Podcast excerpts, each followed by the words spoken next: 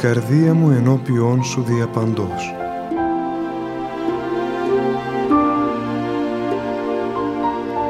Μια απόπειρα διαδικτυακής επικοινωνίας του πατρός Γεωργίου Σχοινά μαζί σας.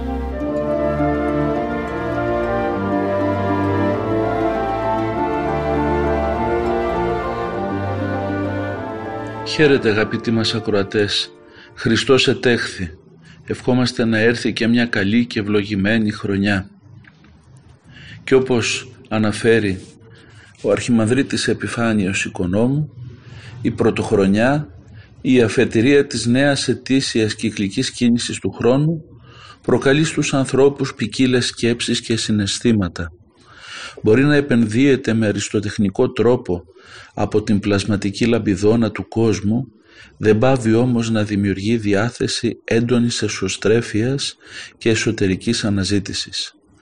Ο Μέγας Βασίλειος, ο Άγιος που η Εκκλησία μας πρώτο από όλους τιμά την ημέρα αυτή, κακοποιείται βάναυσα από το πνεύμα του κόσμου καθώς προβάλλεται άλλοτε ως το σύμβολο του καταναλωτισμού με προκλητικό τρόπο και άλλοτε ως το σύμβολο της κοσμικής ευδαιμονίας σε μια εποχή μάλιστα κατά την οποία η ανθρωπότητα δοκιμάζεται σε μεγάλο βαθμό από την φτώχεια, την ανέχεια, τη δυστυχία ενώ ο ίδιος ο Άγιος υπήρξε και είναι το πρότυπο του ασκητικού ιδεόδους.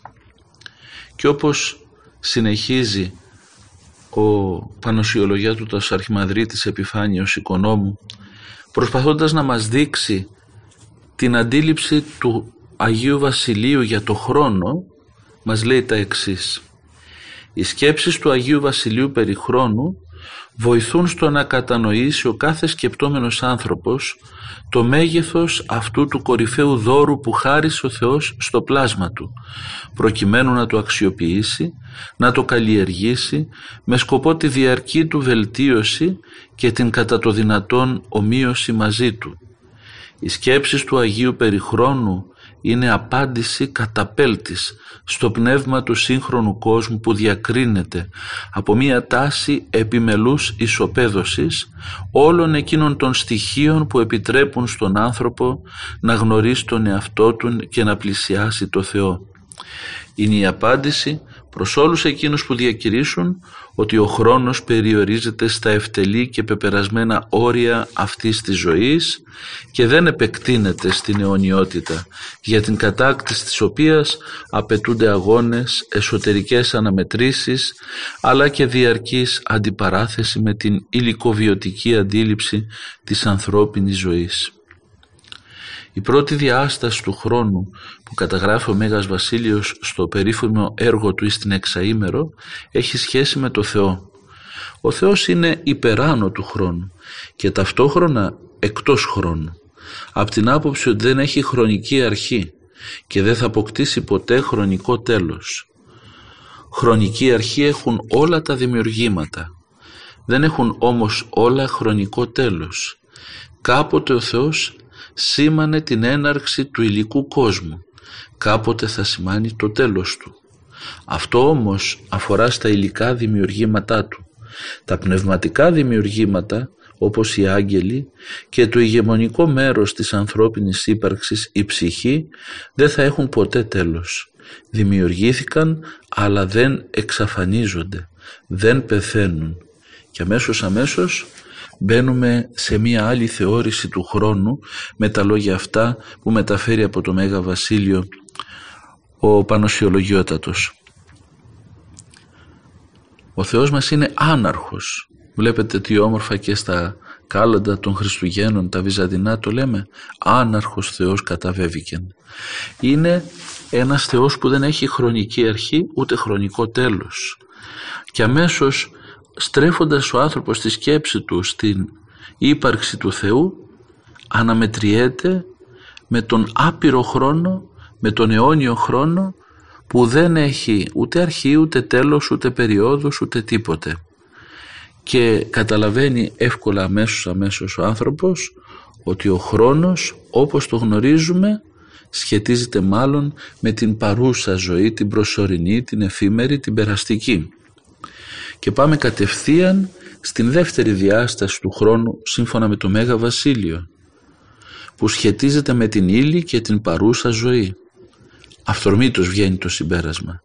Ο χρόνος μοιάζει με μία σφαίρα που κυλά στον κατήφορο και δεν σταματά. Ρέει ακατάπαυστα αποκαλύπτοντας ότι και όσα σχετίζονται μαζί του είναι ρέοντα και όχι σταθερά. Σαν να ταξιδεύει κανείς με το τρένο και βλέπει να αποκαλύπτονται μπροστά του διαδοχικά υπέροχα τοπία τα οποία όμως δεν είναι σταθερά εξαφανίζονται πριν καν τα, τα συνειδητοποιήσει αφήνοντας τη θέση τους άλλα που χάνονται με τη σειρά τους στο απίθμενο δοχείο του χρόνου που έχει τη μοναδική δυνατότητα να μετατρέπει αυτό στιγμή το παρόν σε παρελθόν. Αυτή η διάσταση του χρόνου αποκαλύπτει το χρέος του ανθρώπου που αφορά στη σωστή αξιοποίησή του προκειμένου αυτός να μην πάει χαμένος. Εκείνος που το αντιμετωπίζει με αυτή τη λογική κατά τον Μέγα Πατέρα της Εκκλησίας μας μπορεί να ανταπεξέλθει με σοφία στις θλίψεις και στα προβλήματα της ζωής. Αντιλαμβάνεται ότι ο χρόνος είναι ευκαιρίας εσωτερικής καλλιέργειας και καιρός μετανοίας. Εξαγοράζει τον καιρό του κατά την προτροπή του Αποστόλου Παύλου, μη αφήνοντας την κάθε στιγμή να χαθεί αναξιοποίητη για την προσωπική του βελτίωση, που συνιστά την απαρχή για τη βελτίωση του κόσμου. Βλέπουμε λοιπόν ότι ο χρόνος είναι ένα δημιούργημα, μάλλον η μέτρηση του χρόνου, όπως τη γνωρίζουμε, είναι ένα δημιούργημα που σχετίζεται με την παρούσα ζωή.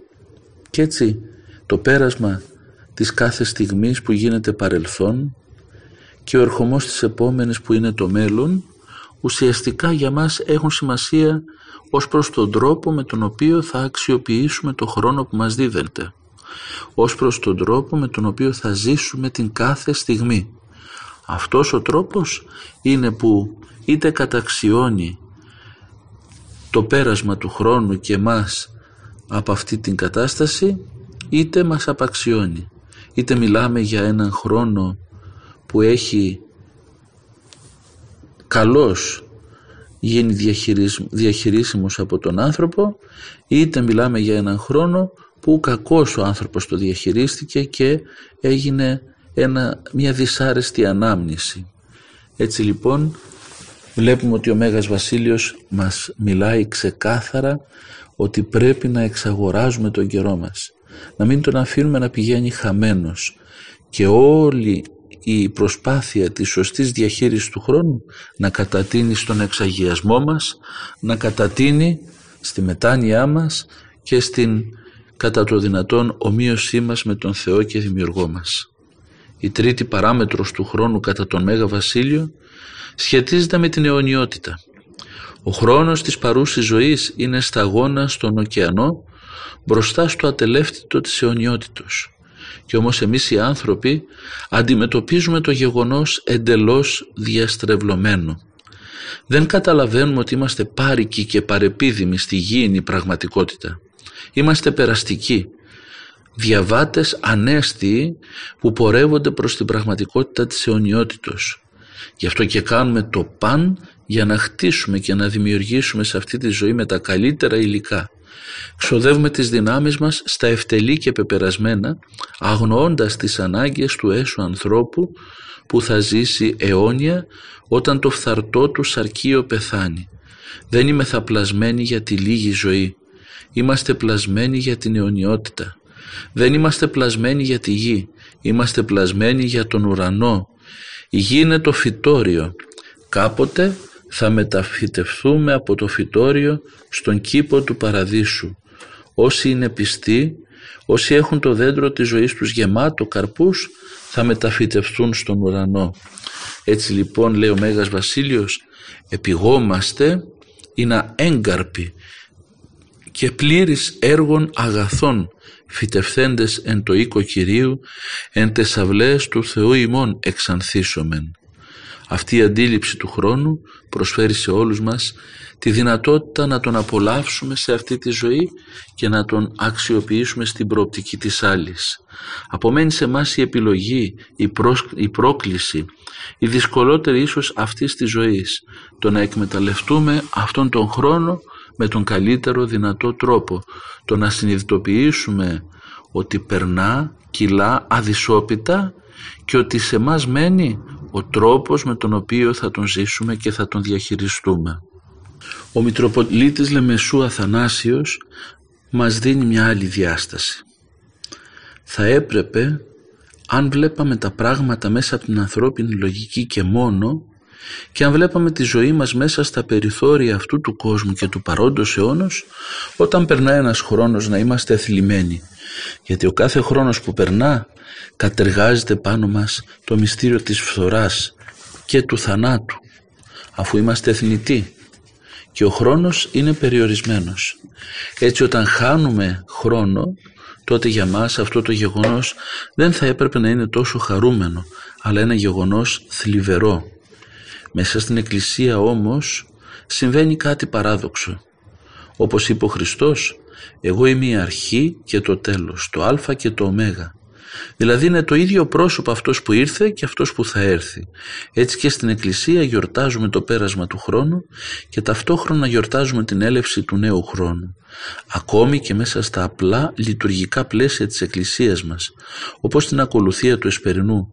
Όταν δει ο ήλιος, μαζευόμαστε στο ναό και υμνούμε και ευχαριστούμε το Θεό, διηγούμενοι τα μεγαλεία του Θεού και πόσο ο Θεός δημιούργησε τον κόσμο εκ του μηδενός, με τόση σοφία και μεγαλοπρέπεια για τον άνθρωπο.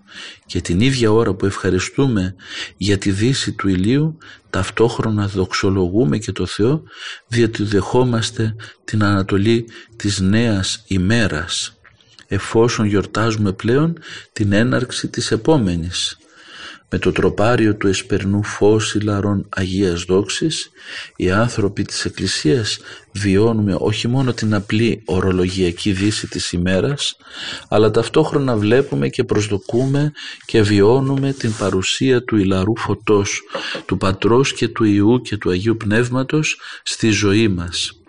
Δεν μας αφήνει δηλαδή η Εκκλησία να ζήσουμε αυτή την κατάθλιψη της απώλειας μιας μέρας αφού ταυτόχρονα μας δίνει την παρηγορία της παρουσίας του φωτός της Αγίας Τριάδος. Όλη η ζωή της Εκκλησίας μας είναι μια ταυτόχρονη παρουσία δύο αντίθετων φαινομενικά πραγμάτων. Εκεί που κανείς πεθαίνει βρίσκει την Ανάσταση και τη ζωή. Εκεί που στερείται βρίσκει πλούτο. Εκεί που αγρυπνά βρίσκει πιο μεγάλη ξεκούραση. Εκεί που νηστεύει βρίσκει την πιο μεγάλη ευχαρίστηση. Εκεί που πτωχαίνει για το Χριστό γίνεται πλούσιος. Όπου υπάρχει ο Χριστός το σκότος γίνεται φως και η κόλαση παράδεισος. Μπορούμε να παρομοιάσουμε και τη ζωή μας μέσα σε αυτόν τον κόσμο σαν ένα ταξίδι. Λέει ένας Άγιος να ξέρεις ότι σε αυτόν τον κόσμο είσαι ένας διαβάτης, ένας περαστικός και όχι ένας πολίτης. Και γνωρίζοντας ότι δεν είσαι μόνιμος σε αυτόν τον κόσμο τότε θα μπορέσεις να καταλάβεις πώς θα αξιοποιήσεις τα γεγονότα του παρόντος κόσμου. Αυτά δεν είναι για να μας πιάνει κατάθλιψη. Αυτό το γεγονός που εξελίσσεται σε ψυχική νόσο αλλά ξεκινά πολλές φορές από πνευματικές αιτίες. Ότι δηλαδή όλα γύρω μας μας φαίνονται μαύρα. Τα πάντα γύρω μας μυρίζουν θάνατο και μοιάζουν σαν να μην έχουν νόημα. Και αυτό φαίνεται έντονα στους νέους οι οποίοι δεν ευχαριστιούνται με τίποτε και δεν προσδοκούν τίποτα. Η πραγματικότητα του σύγχρονου κόσμου είναι θλιβερή από παντού βομβαρδιζόμαστε με ειδήσεις οι οποίες είναι καταθλιπτικές και αυτό επιδρά άσχημα στην ψυχολογία μας έστω και υποσυνείδητα και μας καλλιεργεί το φόβο για την πορεία μας μέσα στο χρόνο του κόσμου τούτου. Βέβαια βρίσκουμε τρόπο να ξεχνιόμαστε και να ξεγελούμε τον εαυτό μας όμως το βάθος της καρδιάς μας δεν είναι εύκολο να εισχωρήσουμε και να αλλάξουμε τα γεγονότα. Ακόμη ξέρουμε πως βαδίζουμε προς το τέλος. Το τέλος είναι για όλους μας κάτι φοβερό. Για την Εκκλησία όμως το τέλος δεν είναι καθόλου φοβερό, αλλά είναι άκρος χαρούμενο και αισιόδοξο. Γιατί στο τέλος του χρόνου είναι ο ίδιος ο Χριστός. Και όταν εμείς που ταξιδεύουμε μέσα σε αυτό το χρόνο με τις ποικίλες τρικυμίες βλέπουμε στο τέλος του χρόνου και του δικού μας χρόνου αλλά και ολόκληρου του κόσμου τον ίδιο το Χριστό τότε λαμβάνει το τέλος για μας μια μεγάλη ωφέλεια και χαρά. Για μας το τέλος είναι η αρχή μιας νέας πραγματικότητας. Κάποιος είχε πλησιάσει τον Άγιο Πορφύριο και του μετέφερε την αγωνία του για το τι γίνεται με το θάνατο, τι είναι ο θάνατος και για το γεγονός ότι πραγματικά φοβόταν το θάνατο ο ίδιος. Και του λέει ο Άγιος Πορφύριος έτσι με μια απλότητα που τον διέκρινε πολλές φορές τις εκφράσεις του. Του λέει πήγαινε εκεί σε αυτό το δωμάτιο, το βλέπεις, βλέπεις αυτή την πόρτα. Λέει ναι, άνοιξε την πόρτα. Άνοιξε την πόρτα ο άνθρωπος. Παίρνα από εκεί λέει. Περνάει από εκεί. Κλείσε την πόρτα πάλι. Κλείνει την πόρτα ο άνθρωπος αυτός. Του φωνάζει ο Άγιος Πορφύριος. Ε αυτό είναι ο θάνατος λέει. Ένα πέρασμα ουσιαστικά από αυτή τη ζωή στην επόμενη ζωή. Ανοίγεις μια πόρτα λέει και περνάς από εκεί. Αυτό είναι ο θάνατος. Και εκεί λέει είναι πάλι ο Χριστός και μας περιμένει. Και εφόσον τον θελήσαμε και τον ποθήσαμε σε αυτή τη ζωή το Χριστό, πάλι εκείνος είναι και μας περιμένει εκεί πέρα για να συμβασιλεύσουμε μαζί του εις αιώνας αιώνων, για να ζήσουμε αυτή την μεγάλη αιωνιότητα που δεν μπορεί ο νους μας να τη χωρέσει. Βλέπουμε λοιπόν πόσο όμορφα και ο Άγιος Λεμεσού και ο Άγιος Πορφύριος μας λένε απλές πραγματικότητες τις οποίες όμως τίνουμε να ξεχάσουμε.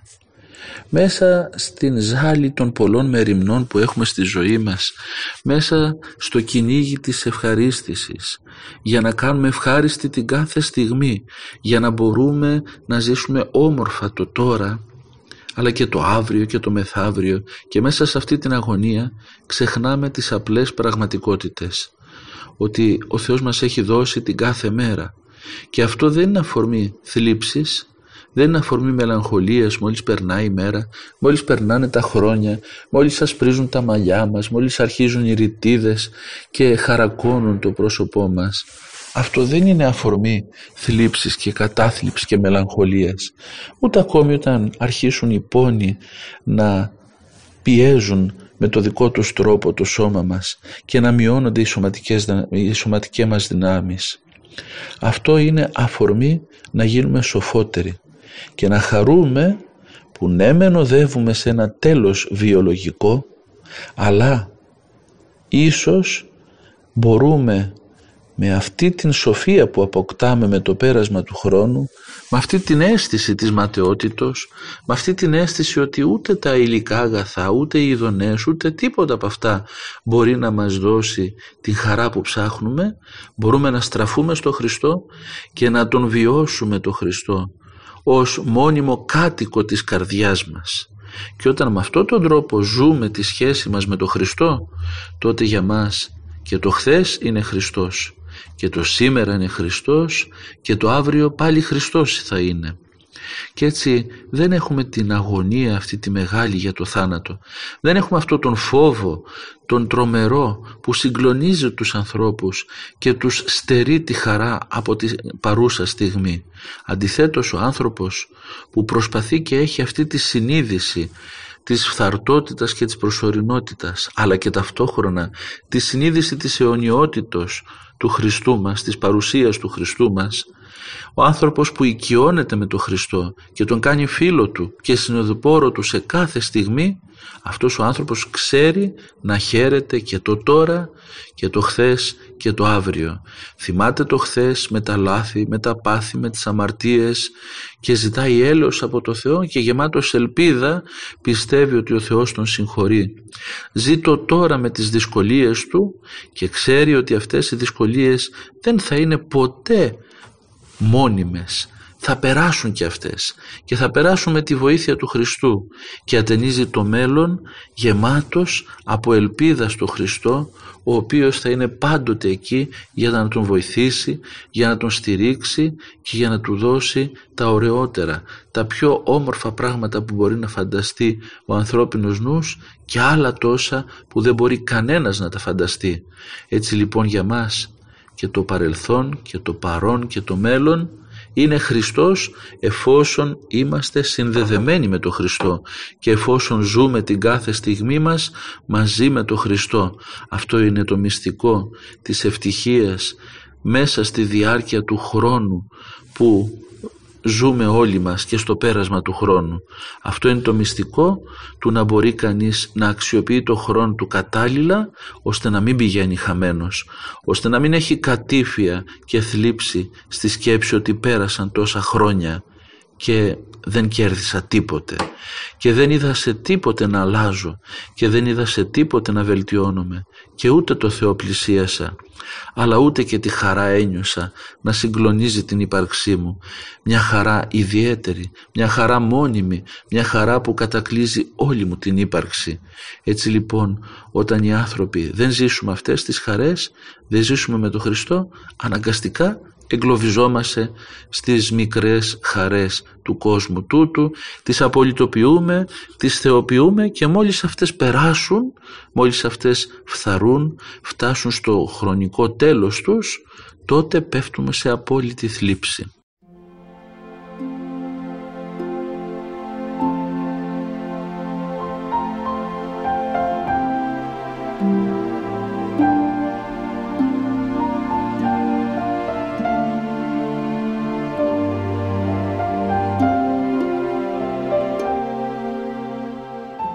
Θα συνεχίσουμε αγαπητοί μας ακροατές να ανοιχνεύουμε το μυστήριο του χρόνου ακολουθώντας τις σκέψεις του Μητροπολίτου Λεμεσού Αθανασίου.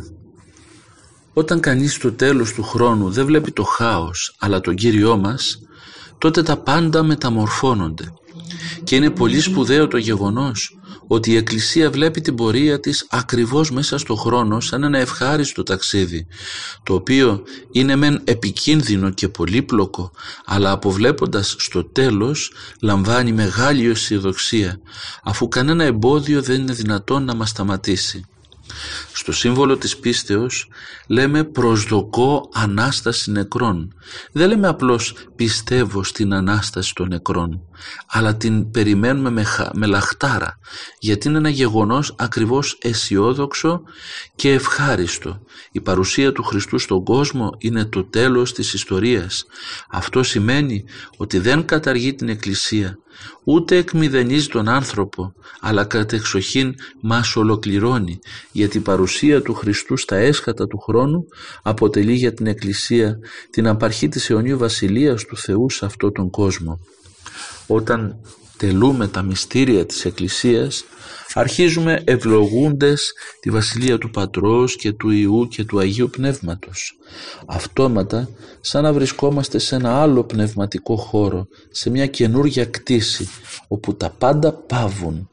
Όπως λέμε και στο χερουβικό ύμνο, πάσαν νυν βιωτικήν αποθόμεθα μέρημνα, διότι βρισκόμαστε ενώπιον της Αγίας, Τραπε... της Αγίας Τριάδος και εικονίζουμε τα χερουβίμ και τα σεραφίμ και τις ουράνιες δυνάμεις και μέσα στο χώρο που εκφράζεται η Εκκλησία που είναι κατεξοχήν το μυστήριο της Θείας Ευχαριστίας. Εκεί δεν μπορεί να μπει τίποτε αφού τα πάντα καταργούνται και ο χρόνος και ο χώρος και οι περιστάσεις εκμηδενίζονται και παραμένει μόνον η παρουσία του Πατρός και του Ιού και του Αγίου Πνεύματος. Τι μεγάλη εικόνα είναι αυτή της θείας Λειτουργίας που θα λέγαμε είναι μια τομή στο χρόνο σαν να τέμνεται ο προσωρινός χρόνος από μια χαραμάδα και από μια ακτίδα αιωνιότητος που είναι η Θεία Λειτουργία. Ευλογούμε την Βασιλεία του Πατρός και του Ιού και του Αγίου Πνεύματος και μπαίνουμε στη σφαίρα της αιωνιότητος για να πούμε καλύτερα στη σφαίρα της ενώσεως του ουρανού και της γης. Εκεί στη Θεία Λειτουργία είμαστε όλοι παρόντες και είμαστε όλοι παρόντες σε ένα διαρκές παρόν. Για όσο τουλάχιστον λειτουργεί για όσο τουλάχιστον διαρκεί η Θεία Λειτουργία. Εκεί βρίσκεται ο Χριστός, η Παναγία μας, οι Άγιοι, οι άνθρωποι εμείς που έχουμε μπει μέσα στο ναό για να δοξολογήσουμε το Θεό και να συμμετέχουμε στη Θεία Λειτουργία και εκεί βιώνουμε τον εγγενισμό θα λέγαμε της Βασιλείας του Θεού από αυτή τη ζωή. Γι' αυτό και κάποιος ιερέας έλεγε με τον δικό του τρόπο μακάρι να μην τελείωνε ποτέ ο χρόνος της Θείας Λειτουργίας. Μακάρι να βάζαμε ευλογημένοι και το διευχόν να μην ακουγόταν ποτέ. Στη Θεία Λειτουργία λέει όλοι είμαστε λέει όπως πρέπει να είμαστε. Στεκόμαστε ευχαριστιακά και δοξολογικά μπροστά στο Θεό και με σεβασμό στο μυστήριο. Και εκεί πραγματικά τίποτε δεν πάει χαμένο. Ο χρόνος μας δεν πάει χαμένος. Γιατί, γιατί είμαστε αφιερωμένοι στη λατρεία του Θεού. Τι όμορφα πράγματα. Και συνεχίζει ο Άγιος Λεμεσού να μας λέει ένας μοναχός αρχάριος την περίοδο των πνευματικών αγώνων τον έπνιγαν οι λογισμοί κυρίως στην ψυχική σφαίρα. Η ψυχή του δεχόταν τον πνιγμό των δαιμονικών προσβολών και έτσι η ζωή στο μοναστήρι του φαινόταν καταθλιπτική, δύσκολη και δεν υπήρχε διέξοδος αφού τα πάντα ήταν σκοτεινά μπροστά του. Η ψυχική του διάθεση βρισκόταν σε ένα πνευματικό σκοτάδι και μέσα σε αυτό το σκοτάδι προσπαθούσε να προσευχηθεί και να βρει μια άκρη. Τότε ήταν η ακολουθία του Εσπερινού. Έτσι όπως απεγνωσμένα πάλευε μέσα σε αυτή τη θάλασσα των λογισμών και πρόφερε την ευχή τότε ο Θεός του έδωσε μια εμπειρία δια της Θείας Χάριτος. Τότε ακούγοντας τον ιερέα να αρχίζει τον σπερινό λέγοντας «Ευλογητός ο Θεός ημών πάντοτε νυν και αή και εις τους αιώνας των αιώνων». Τότε αυτή η φράση για αυτόν ήταν μία αποκάλυψη διότι δια της Θείας Χάριτος ο άνθρωπος γεύεται την πείρα της αιωνιότητος. Κατάλαβε δια της εμπειρίας ότι ο άνθρωπος ευρισκόμενος σε σχέση με τον Θεό και ευλογώντας το Θεό επεκτείνεται εις τους αιώνες γίνεται άπειρος και αυτός όπως ο Θεός.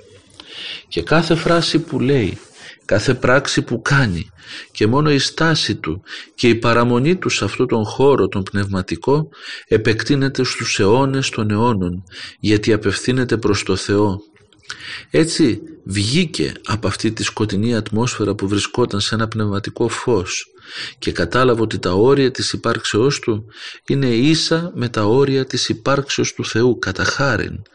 Μία αισιοδοξία κατέλαβε την ψυχή του γιατί κατάλαβε την αίσθηση της νίκης του χρόνου.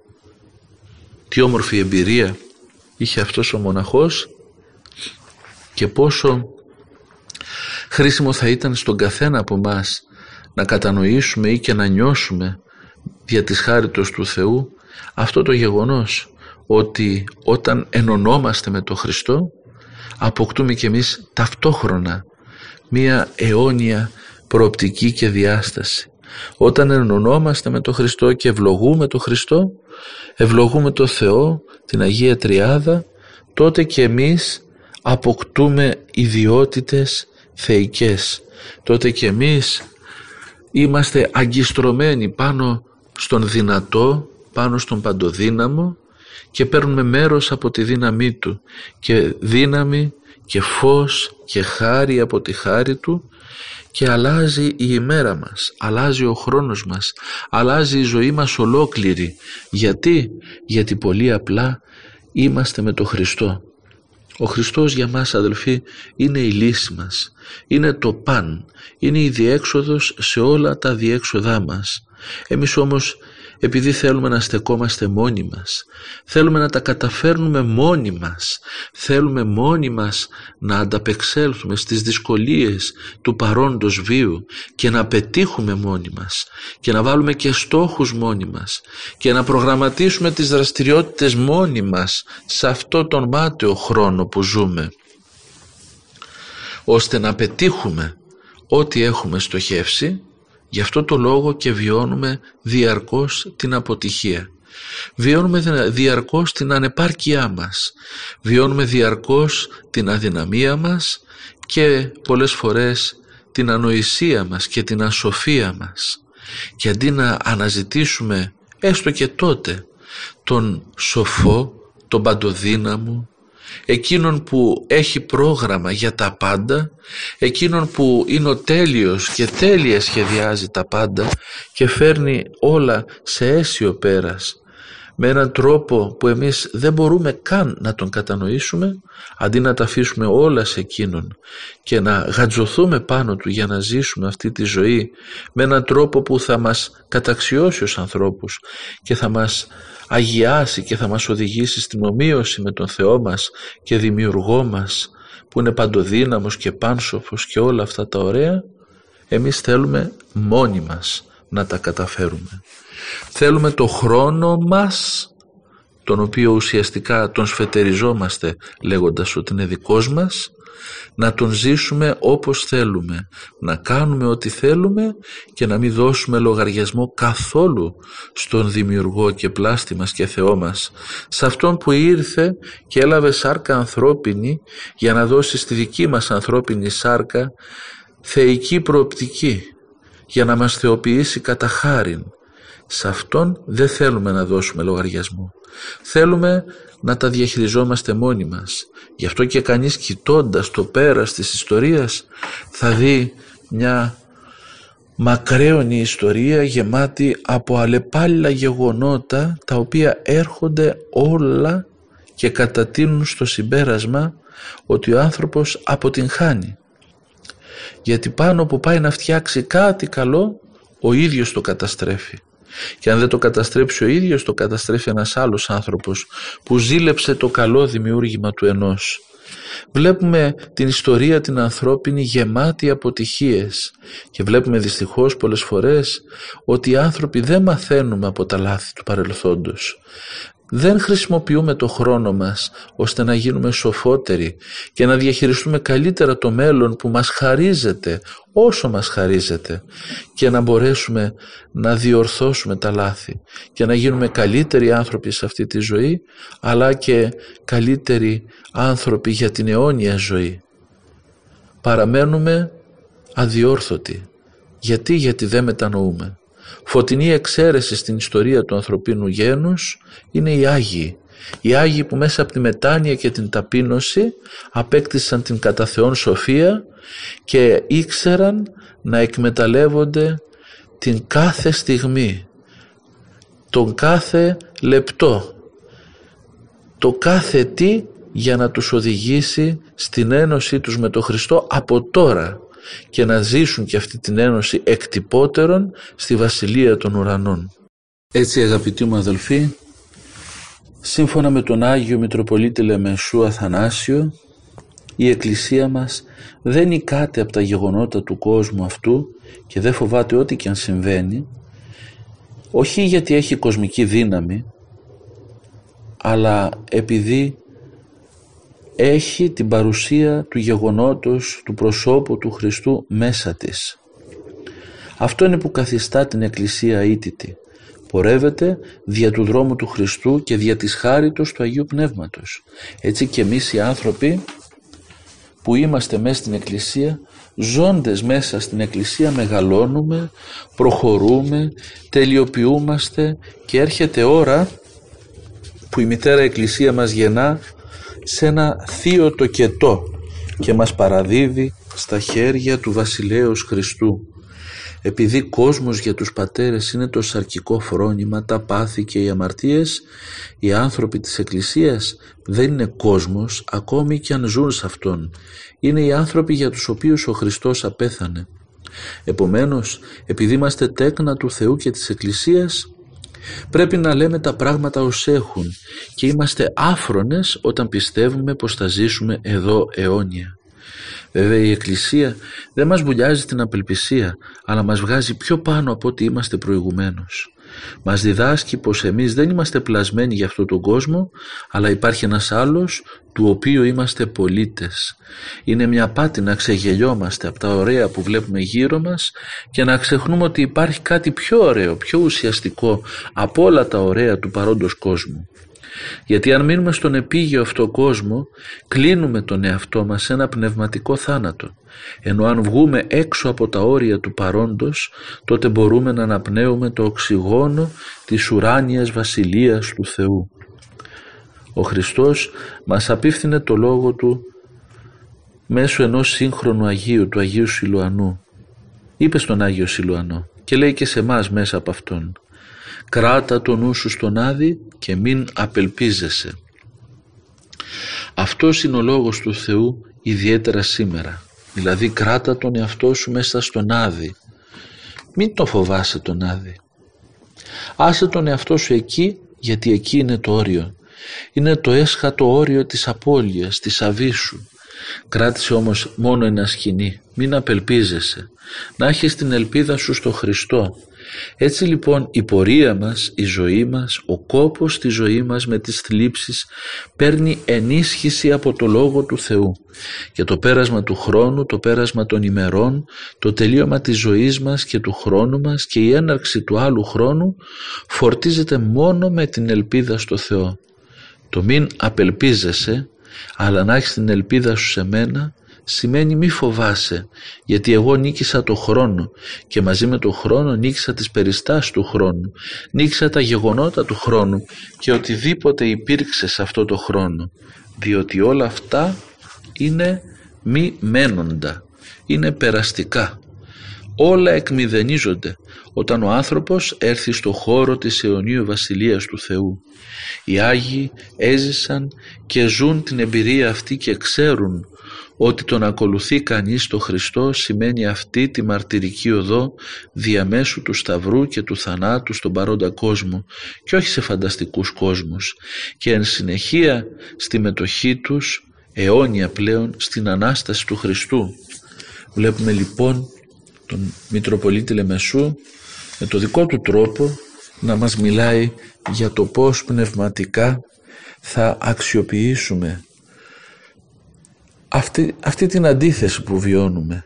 Το γεγονός ότι φεύγει ένας χρόνος, φεύγει μια μέρα και αυτό μας φέρνει φθορά, μας φέρνει πιο κοντά στο θάνατο, αλλά και το γεγονός ότι η καινούργια ημέρα είναι η ευκαιρία μας ούτως ώστε ο θάνατος που θα βιώσουμε να μην είναι θάνατος αιώνιος αλλά να είναι μόνο προσωρινός. Να είναι μόνο ένα πέρασμα στην αιωνιότητα του Θεού στη βασιλεία του Θεού. Και μας φέρνει με τον τρόπο του ο Μητροπολίτης Λεμεσού να καταλάβουμε ότι όσο καλύτερα αξιοποιήσουμε το χρόνο μας και καλύτερα τι εννοούμε όσο περισσότερο σε αυτό το χρόνο που μας δίνεται ενωθούμε με τον Χριστό μέσα από την προσευχή, μέσα από τα μυστήρια της Εκκλησίας, μέσα από τη μελέτη, μέσα από τη διαρκή εκζήτηση του ελέους Του, με την αδιάλειπτη προσευχή, με το Κύριε Ιησού Χριστέ ελέησόν με, όσο μετανοούμε, όσο ταπεινωνόμαστε, όσο αναγνωρίζουμε τα όρια μας, τόσο περισσότερο από αυτή τη ζωή ζούμε με τον Χριστό τόσο περισσότερο έρχεται ο Χριστός και ανταποκρίνεται στους αγώνες μας και δίνει τη χάρη Του και ζούμε και καταλαβαίνουμε από τώρα το γεγονός ότι με το Χριστό όλα είναι φως και χωρίς το Χριστό όλα σκοτα... είναι σκοτάδι. Έρχεται η παρουσία του Χριστού να κάνει το τώρα μας ένα λαμπρό τώρα, ένα λαμπρό χρονικό σημείο και όσο πιο πολύ Χριστό έχουμε, τόσο πιο πολύ η γραμμή θα λέγαμε της ζωής μας, που είναι μια γραμμή που ισούται με την παρουσία μας σε αυτό το φθαρτό χρόνο, θα είναι μια φωτεινή γραμμή. Θα είναι μια πορεία γεμάτη Χριστό. Και όταν η ζωή μας είναι γεμάτη Χριστό, τότε όλα τα έργα μας, όλες οι σκέψεις μας, όλοι οι λόγοι μας είναι φωτεινοί, είναι κατά Χριστόν και η παρουσία μας κοσμεί τον κόσμο μέσα στον οποίο ζούμε και δεν είμαστε εκ του κόσμου τούτου. Η παρουσία των Αγίων ας πούμε είναι το στολίδι του ανθρωπίνου γένους. Αυτή είναι τα φώτα που ατενίζουμε και τα παίρνουμε ως παραδείγματα προς μίμηση για να μπορέσουμε κι εμείς να αξιοποιήσουμε το χρόνο μας κατάλληλα. Γι' αυτό το λόγο το Άγιοι Γίγνεσθε είναι το σύνθημα που πρέπει να έχει ο άνθρωπος σε κάθε στιγμή της ζωής του. Είναι ο τρόπος υπάρξεώς του μέσα στην εκκλησία και μέσα στον κόσμο. Μα θα μου πείτε είμαστε άνθρωποι αδύναμοι. Έχουμε λάθη, έχουμε πάθη, έχουμε αμαρτίες, πέφτουμε είτε με το λόγο, είτε με το λογισμό, είτε με τα έργα. Ναι, είναι γεγονός. Αλλά ταυτόχρονα έχουμε το Χριστό που μπορεί να διορθώσει όλα αυτά. Και όσο πιο πολύ τον αναζητήσουμε, όσο πιο πολύ το γυρέψουμε σε αυτή τη ζωή, σε αυτή τη χρονική στιγμή που τώρα ζούμε, τόσο αυτά τα άσχημα θα υποχωρήσουν και θα κυριαρχήσει μέσα μας η χάρη Του, η ευλογία Του, το φως Του, η αγάπη, η ειρήνη, η χαρά, η πίστη, η μακροθυμία, η πραότηση, η εγκράτεια και όλα αυτά τα σεμνά, τα όμορφα, η καρπή του Αγίου Πνεύματος. Και δι' αυτού του τρόπου θα ζήσουμε με επιτυχία τη ζωή μας. Έρχεται λοιπόν αδελφοί μου ένας καινούριος χρόνος σε λίγο και ξεκινάει όμορφα. Ξεκινάει με την παρουσία του Μεγάλου Βασιλείου στη ζωή μας. Πρώτη του μηνός Ιανουαρίου του 2021 θα εορτάσουμε το Μέγα Βασίλειο. Θα εορτάσουμε και το γεγονός της περιτομής του Ιησού Χριστού που μολότι είναι ένας τέλειος Θεός αξιώνεται και ως ένας πλήρης άνθρωπος, τέλειος άνθρωπος καταδέχεται μάλλον θα λέγαμε καλύτερα καταδέχεται να υποστεί περιτομή σαρκική για να τηρήσει και αυτό στον νόμο της εποχής του. Και μέσα από την τήρηση του νόμου νοηματοδοτεί όλη τη ζωή μας αλλά και τον νόμο με ένα διαφορετικό περιεχόμενο. Έρχεται ο Μεσσίας υποτασσόμενος νόμο και μας δείχνει ότι αυτός χωρίς να ανατρέψει τίποτε μπορεί να εξαγιάσει τα πάντα και να μεταμορφώσει τη ζωή μας ολόκληρη.